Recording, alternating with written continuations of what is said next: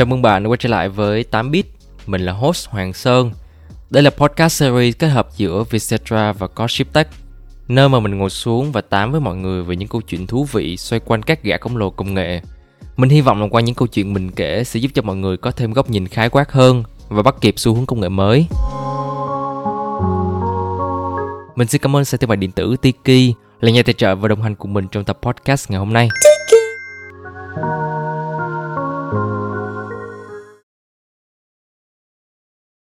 Apple, một thương hiệu mà chúng ta vẫn thường hay được biết đến với tên là quả táo cắn dở. Đây là một thương hiệu di động nổi tiếng trên toàn thế giới và chúng ta thường biết đến Apple qua những thiết bị như là iPhone, iPad hay là MacBook. Đây đều là những sản phẩm chủ lực và mang lại nguồn doanh thu lớn trong chiến lược kinh doanh của nhà táo. Và thậm chí là trong đầu năm 2022, Apple còn được định giá thị trường lên đến là 3.000 tỷ đô và trở thành một cái công ty Mỹ đầu tiên đạt được một cái cột mốc này. Mặc dù là trong doanh thu á, các sản phẩm chủ lực như là iPhone hay là MacBook có giảm một chút về mặt thị phần. Tuy nhiên, thứ mà đã kéo lại mảng kinh doanh của Apple đó là những dịch vụ phát video và âm nhạc như là Apple TV hay là Apple Music. Và qua những cái thống kê như vậy á, đã chứng tỏ một điều, đó là dù trong bất cứ hoàn cảnh nào thì tài năng và cộng một chút con cáo già bên trong đầu óc của CEO Tim Cook đã giúp cho Apple vươn mình lên vị trí đỉnh trong số các công ty có vốn hóa thị trường cao nhất.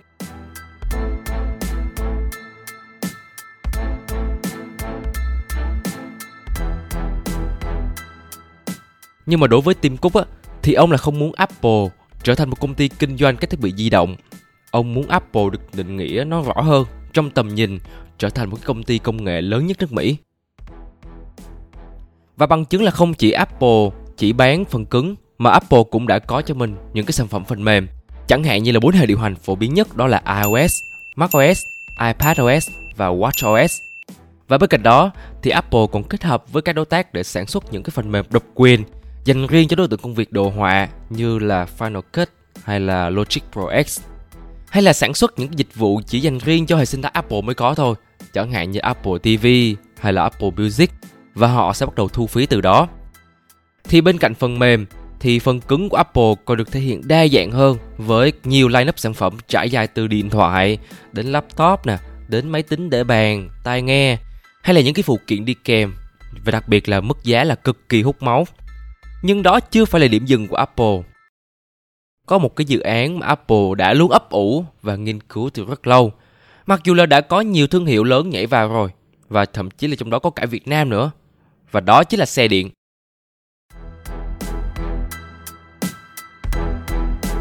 Thế thì, một cái câu hỏi mà mình đặt ra trong ngày hôm nay đó là, tại sao một thương hiệu chuyên sản xuất các thiết bị điện tử viễn thông như là Apple thì lại muốn tham gia và cạnh tranh vào một cái lĩnh vực mà đang có sẵn rất là nhiều tên tuổi lớn, rất là nhiều thương hiệu lâu đời tồn tại như là BMW, Hyundai, Tesla hay thậm chí là VinFast. Hay chúng ta có thể hỏi một cách khác, một câu hỏi khác nữa đó là tại sao đối với một thương hiệu non trẻ về nền tảng công nghệ như là VinFast thì họ chỉ mất 11 tháng để có thể sản xuất xe điện, còn đối với Apple thì lại mất đến 8 năm nhưng mà vẫn chưa hề có bất cứ tin tức nào về những dòng xe điện đầu tiên của Apple cả.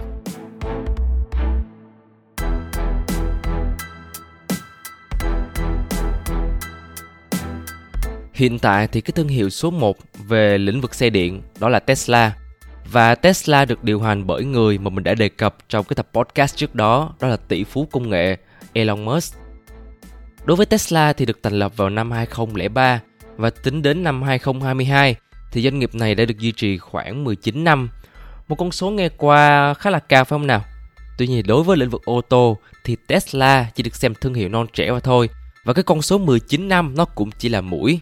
Và Tesla cũng sẽ không có cửa về cái thời gian thành lập nếu như so sánh với những thương hiệu ô tô đang có mặt trên thị trường. Chẳng hạn như Ford được thành lập vào năm 1903 đã được hơn 119 năm trên thị trường. Một tên khác đi, đó là Audi thì được thành lập vào năm 1909 và đã được 113 năm tuổi. Hay là BMW được thành lập vào năm 1916, tính đến nay là đã được 106 tuổi. Hay là chúng ta sẽ nói đến một thương hiệu xa nhất đi, đó là thương hiệu Peugeot với gần 212 năm đứng vững trên thị trường ô tô.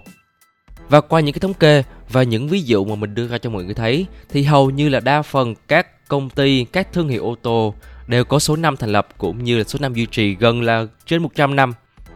Thế nhưng tại sao thì mình lại đem những cái thương hiệu lâu đời này, những cái thương hiệu mà đã có tên tuổi này lại ra so sánh với Tesla? Và liệu thì Tesla đã thực sự được ngồi chung mâm với những lão làng đó hay chưa? Và câu trả lời là có.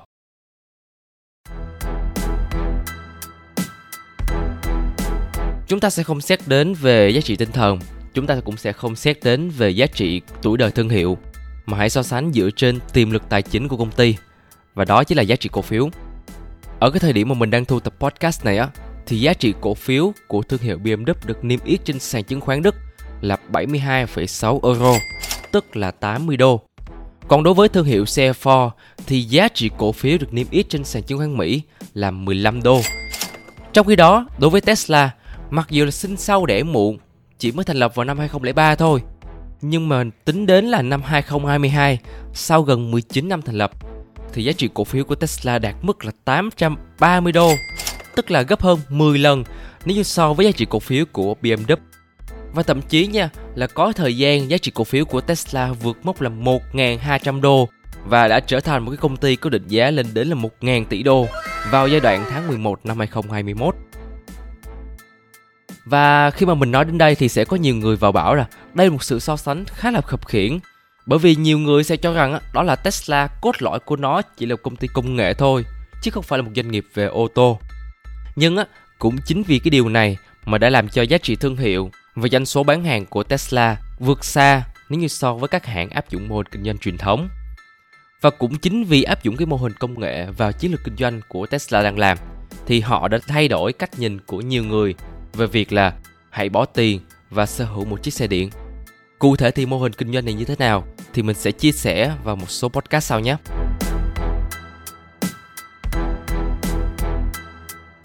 Và cũng chính vì lợi nhuận khổng lồ thu lại được từ mô hình xe điện này, thì có không ít những tên tuổi lớn trong làng công nghệ đang bắt đầu ấp ủ và nhảy vào lĩnh vực ô tô, và một trong số đó chính là Apple.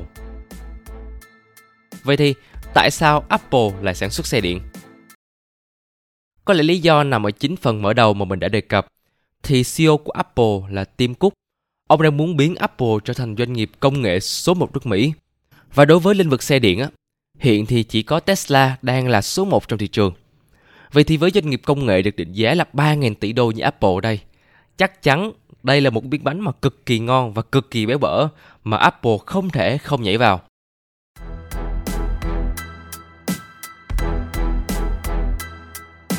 Tuy nhiên thì, để nhảy vào được, thì hai cái ổ gà đầu tiên mà Apple cần phải vượt qua, đó là Apple đã có kinh nghiệm gì trong việc sản xuất ô tô hay chưa. Và cái ổ gà thứ hai á, đó là Apple bây giờ đang là vị thế của một kẻ đi sau. Vậy thì liệu Apple có thể vượt qua và cạnh tranh trực tiếp với ông lớn như là Tesla hay là các thương hiệu đã và đang nhảy vào khác hay không?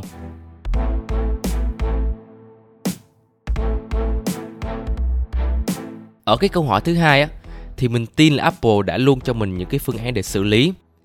Chúng ta hãy nhìn vào quá khứ, vào năm 2007, khi một cái sự kiện ra mắt chiếc iPhone 2G, chiếc iPhone đầu tiên của Apple được ra mắt. Sự kiện đó đã làm tốn rất là nhiều giấy mực của báo chí và thậm chí là cho đến ngày nay thì nhiều người vẫn tin rằng là Apple đã đi tiên phong trong lĩnh vực sản xuất điện thoại di động cảm ứng. Tuy nhiên thì sự thật thì không phải như vậy. Apple cũng không phải là kẻ đi đầu. Apple cũng chả phải là nhà sản xuất điện thoại có cảm ứng đầu tiên trên thế giới. Apple chỉ là kẻ đi sau thôi. Nhưng Apple lại là kẻ đi sau vĩ đại. Mặc dù là không dẫn đầu xu hướng, nhưng Apple với sứ mệnh là kẻ đi sau thì họ luôn tạo ra những sản phẩm khác biệt, sáng tạo và đặc biệt là thân thiện với người dùng. Và chính vì những cái tiêu chí đó thì các sản phẩm của Apple luôn được giới báo chí, luôn được cánh truyền thông mang ra mổ xẻ mỗi khi có sự kiện ra mắt sản phẩm mới. Thế nên là mình nghĩ đối với lĩnh vực xe điện Mặc dù Apple đang đứng vị thế là một kẻ đi sau, nhưng mà mình tin đó chưa phải vấn đề quá lớn của Apple. Mà vấn đề nằm ở chỗ đó là Apple đã có kinh nghiệm gì trong việc sản xuất ô tô hay chưa? Hay là chúng ta có thể hỏi bằng một cách khác nữa, đó là Apple đã chuẩn bị gì cho việc sản xuất xe điện?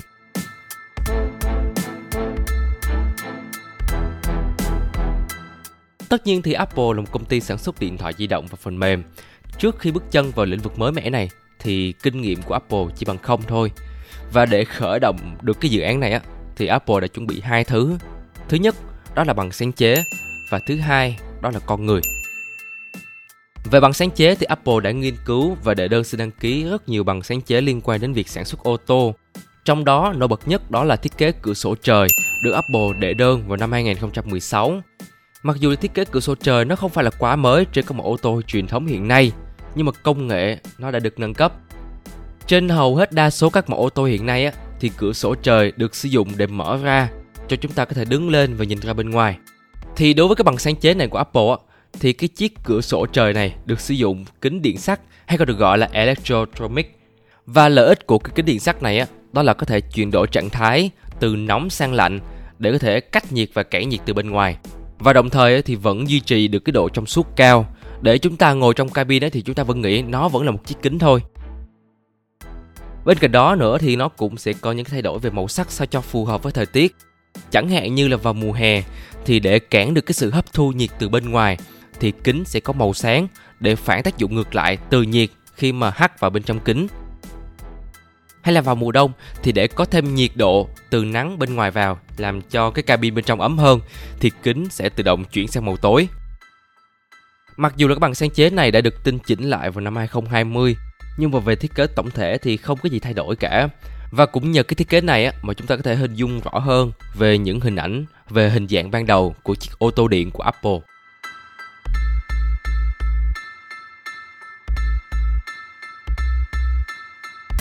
Và bên cạnh bằng sáng chế về cửa sổ trời thì Apple cũng đã bổ sung rất là nhiều bằng sáng chế khác nhau liên quan đến ô tô điện, chẳng hạn như là màn hình ảo thực tế tăng cường nè, hay là khả năng kiểm soát không khí bên trong cabin, hay là thú vị hơn đó là khả năng định vị xe, mở xe và khóa xe chỉ thông qua một chiếc iPhone thôi. Và với nguồn gốc là một công ty công nghệ sản xuất phần mềm thì không khó để Apple có thể tạo ra những phần mềm tích hợp bên trong chiếc ô tô để có thể tối ưu hóa cái trải nghiệm lái xe của mình. Tuy nhiên thì cái bằng sáng chế dù có nhiều đến đâu, dù có nghiên cứu sâu đến đâu đi chăng nữa thì cũng cần phải có cho mình yếu tố thứ hai, đó là con người. Và đây cũng chính là lý do vì sao mà Apple đã mất gần 8 năm và trải qua 5 đời lãnh đạo nhưng mà vẫn chưa thể sản xuất nổi cho mình một chiếc ô tô điện.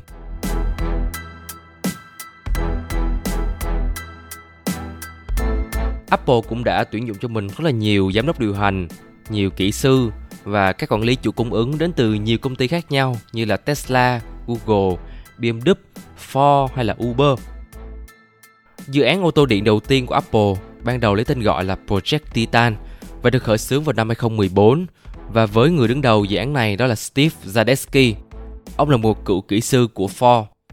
Tuy nhiên thì sau đó, ông lại được chuyển qua điều hành mạng iPhone và iPod và vị trí lãnh đạo của Project Titan được trao lại cho Dan Riccio và ông là cựu giám đốc bộ phận phần cứng của Apple. Sau đó nữa, thì cái vị trí này lại tiếp tục được trao lại cho người tiền nhiệm của ông, đó là Bob Mansfield. Và cái ông này cũng hoạt động không ít lâu sau đó thì một tài năng của Tesla là ông George Field đã gia nhập Apple vào năm 2018 và đã được trao cái vị trí lãnh đạo của dự án. Mình không biết là cái dự án ô tô điện Project Titan này của Apple có thực sự khả quan và cũng như là có tiến triển gì kể từ lúc được bắt đầu hay không. Nhưng mà mình thấy cái vị trí lãnh đạo á, được thay đi thay lại liên tục rất nhiều. Và đặc biệt là trong tháng 1 năm 2019 thì có một tin tức cho rằng là Apple đã thực hiện một cuộc cải tổ và sa thải hơn 200 nhân viên đang làm việc cho dự án Project Titan. Mình cũng chả biết là cái cuộc cải tổ này có liên quan đến ông Todd Field hay không, nhưng mà cho đến tháng 9 năm 2021 thì ông Todd Field, vị trí lãnh đạo hiện tại của cái Project Titan cũng đã khăn gói ra đi và đến làm việc cho Ford. Và cuối cùng á, thì cái vị trí lãnh đạo này được rơi vào tay của Kevin Lynch. Ông là một nhà phát triển phần mềm tại Mỹ và hiện đang nắm giữ vị trí là phó chủ tịch công nghệ của Apple. Có thể thấy thì việc dự án liên tục bị đẩy lùi nó không đến từ năng lực sản xuất của Apple mà nó đến từ các vị trí lãnh đạo. Khi mà đây đều là những con người vô cùng tài năng nhưng mà Apple liên tục cho thay máu, liên tục cho cải tổ nhân viên và định hướng từ cấp trên chưa thực sự được thống nhất và khiến cho cái dự án này ngày càng ngày càng xa vời hơn. Và không chỉ những nhà quản lý hàng đầu đã từ chức, thì gần đây đã có ít nhất là ba kỹ sư chủ chốt làm việc về công nghệ pin, về hệ thống lái và cảm biến tự lái đã rời đi của Apple. Mặc dù định hướng hiện tại của Kevin Lynch đã được thống nhất, nhưng mà cái thách thức lớn nhất hiện tại của Apple đó là làm cách nào để giữ chân lại các nhân viên của mình, giữ chân lại được những tài năng sẽ có thể biến chiếc ô tô điện này thành hiện thực.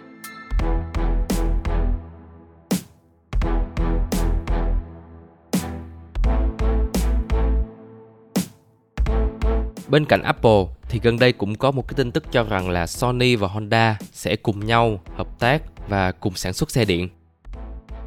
Theo như mình thấy thì đây là một sự hợp tác vô cùng thú vị khi mà một hãng chuyên sản xuất công nghệ như là Sony sẽ cùng với một hãng chuyên sản xuất, thiết kế và phát triển và phân phối ô tô như Honda sẽ bắt tay với nhau. Và cả hai sẽ cùng nhau thành lập một công ty mới trong năm nay, trong năm 2022 và hứa hẹn sẽ là đối thủ cực kỳ đáng gờm của Tesla. Thì qua cái sự hợp tác này giữa Sony và Honda thì đây cũng là một cái phương án mà Apple có thể định hướng theo khi một cốt lõi của Apple đó là công ty chuyên sản xuất phần mềm thì Apple có thể kết hợp với một công ty ô tô khác để có thể sản xuất cho mình và thiết kế các mẫu ô tô điện cho Apple.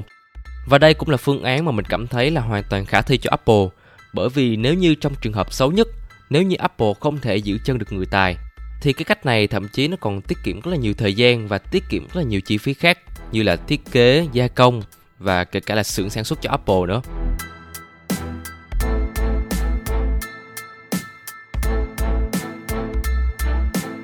Và để tóm tắt lại thì cái lĩnh vực xe điện này hiện tại đang là lĩnh vực để ra tiền cho các công ty công nghệ và cũng là một miếng bánh cực kỳ béo bở mà các doanh nghiệp công nghệ và ô tô liên tục nhảy vào.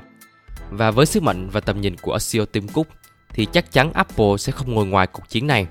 Và dự kiến là trong năm nay, trong năm 2022 sẽ là năm cực kỳ quan trọng đối với ô tô điện của Apple.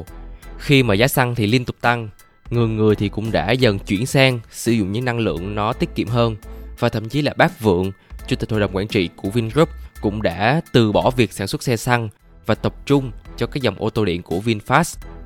Và vấn đề trong năm nay của Apple đó là làm sao để có thể đảm bảo được các điều kiện cần như là nhân tài nhân sự, về thiết kế cũng như là dây chuyền sản xuất để có thể thực hiện hóa được cái giấc mơ của mình. Vậy thì các bạn nghĩ sao? Liệu xe điện có thể thay thế được xe xăng trong tương lai hay không? Và các bạn có sẵn sàng bỏ tiền để sở hữu xe điện thay vì xe xăng hay không?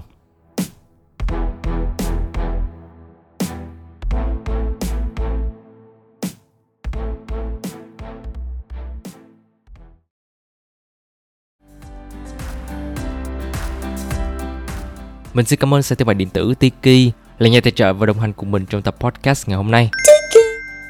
Hy vọng là các bạn sẽ thích tập podcast lần này của mình.